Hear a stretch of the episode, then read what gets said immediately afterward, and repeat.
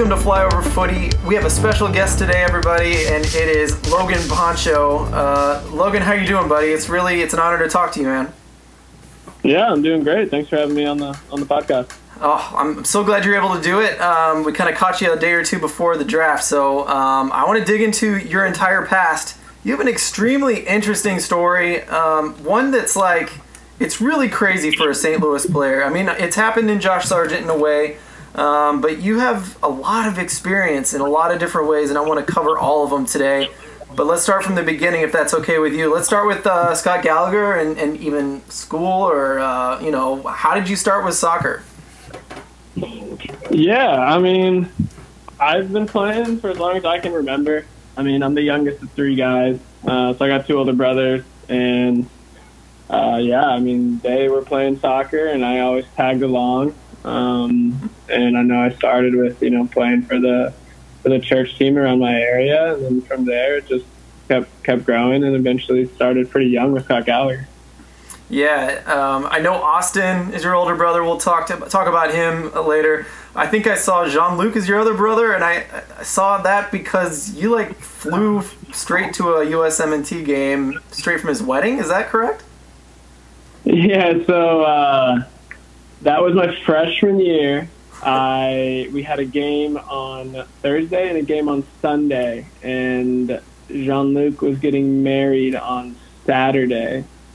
Um, so essentially what happened is I played my game on Thursday, flew out that night, um, played my part in the wedding, um, and then on Sunday morning I flew back. Uh, we were playing Yale that day. Ended up starting and scoring my first collegiate goal. Um, so a bunch of good omens there. Uh, yeah, so that, that was also a crazy experience. No kidding. Yeah, I said national team. Sorry, I forgot that was Stanford, but that's still a crazy story for sure. It's really awesome they let you go. Um, not every team. yeah, yeah. I don't think. Uh, it definitely wouldn't happen right now with COVID going on, so that was, that was good. Yeah, a little foreshadowing for the interview on that one as well. We'll get there. Uh, but I want to talk about uh, Scott Gallagher. It looks like I'm curious what position you started playing throughout your youth career, especially with them at the beginning. Yeah, I mean, it started. Um, so, I mean, I, I, when I played with Tommy Howe, um, a great coach I had, I played center midfield, um, sometimes attacking midfield, sometimes defensive midfield, just kind of kind of in the center of the park, getting on the ball a lot. Um, As I got older, I started to become more and more of a wide player um, and center mid. So I kind of I'm a versatile player, I'd say. Not to toot my own hurt, horn, but you know I can I can move around and, and think about the game from a lot of different spots. That definitely happened. Uh, but let's talk about youth national team for sure. You got called in. I think it was like a famed U fourteen team that people said it was one of the one of the better teams. Um, we can't interview you without mentioning that that's where you met Christian Pulisic, and I guess you guys became friends. You did the residency for two years. Tell me all about it. Yeah, so uh, I'll give you the ins and outs of this one. So got called into an eighty-one person camp. It was the first one for my age group. Um, we were it was under fourteen. Uh, that's when I met Christian. Uh, it's funny when we reflect on like when we met and stuff. Uh, I was the sixth. So I was the defensive midfielder. I was chasing him around, tugging his tugging his bib, uh, making sure he couldn't do anything. Um, and so I don't think he was my biggest fan at first, but eventually, you know, things came came together, and, and we kind of realized we were, we were similar types of people, um, and, and just what motivated us, and we became friends. So to expand on it, you know, I was involved in the youth national team system from fourteen, fifteen, sixteen, and then obviously under seventeen, I spent two and a half years in Florida with uh, that group of guys, you know, full of all these super talented players. You got Christian, Tyler, Weston, um, and a bunch more that, that you know, they're they're applying their trade at the highest level right now. So it's just a really cool experience, and just to have been able to wake up, train day in, day out with such talented players, you know, it was honestly one of the coolest experiences of my life. No kidding. And, uh, man, you're about to embark on uh, your own professional career, but these guys have gone so far already. It's so crazy that those guys were part of your class. In that in that class, were you did you pretty much play de- defensive mid throughout for the national team? So, yeah, I was, def- I was defensive mid uh, for a long time, then I got switched to right back. Um, it's a it's a position that I think suited a lot of my skill sets. Um, I, I pride myself on my crossing ability, my ability to get up and down the field, um, and to, to have that range of passing from, you know, a right back position. Uh, so yeah, I was I was center mid, right back uh, throughout all of it, and more recently I've transitioned to being primarily a, a right back. Yeah, that's see that that's what you've mostly done for uh, Stanford for sure.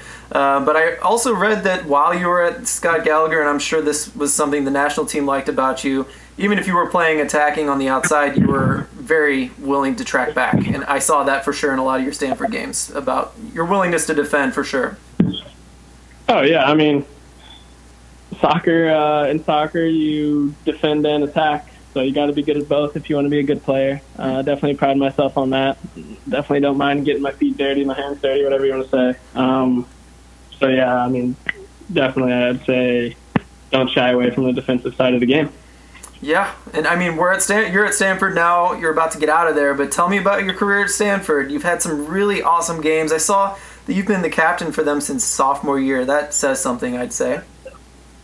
Yeah, um, for sure. So I came in as a freshman, um, came in prepared, ready to go. There was a spot open at right back. Uh, kind of grabbed that spot early. Um, I ended up starting every game as a freshman. We ended up winning the national championship. Um, definitely didn't have, you know, everything didn't go perfect while I was at Stanford. Uh, sophomore year, I battled some injuries, had an ankle that kept me out for a lot of games. Uh, junior year, we got to the Final Four, didn't make it all the way. But, mm-hmm.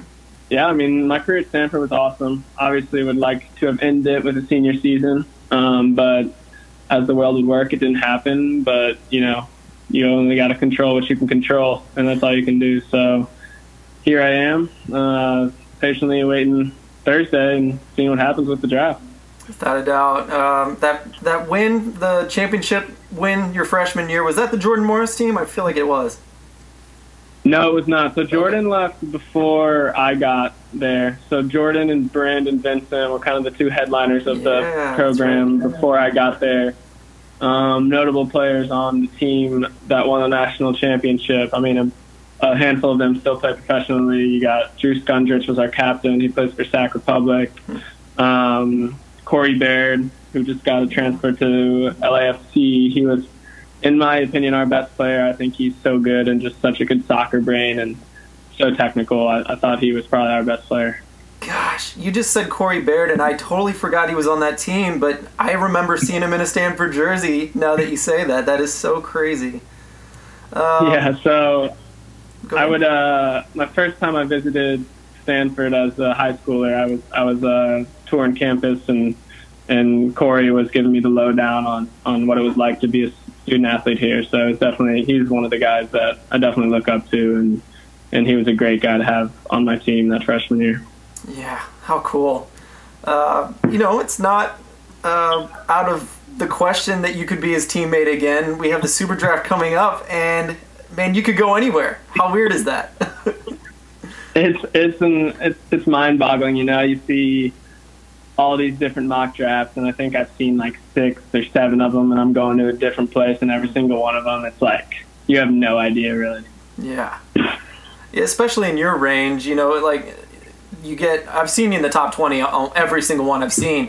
Um, but, you know, you kind of get an idea what the first few guys will do, and then from then on it's just ridiculous. I assume you have an agent. I think you have to have an agent by now to do this kind of thing.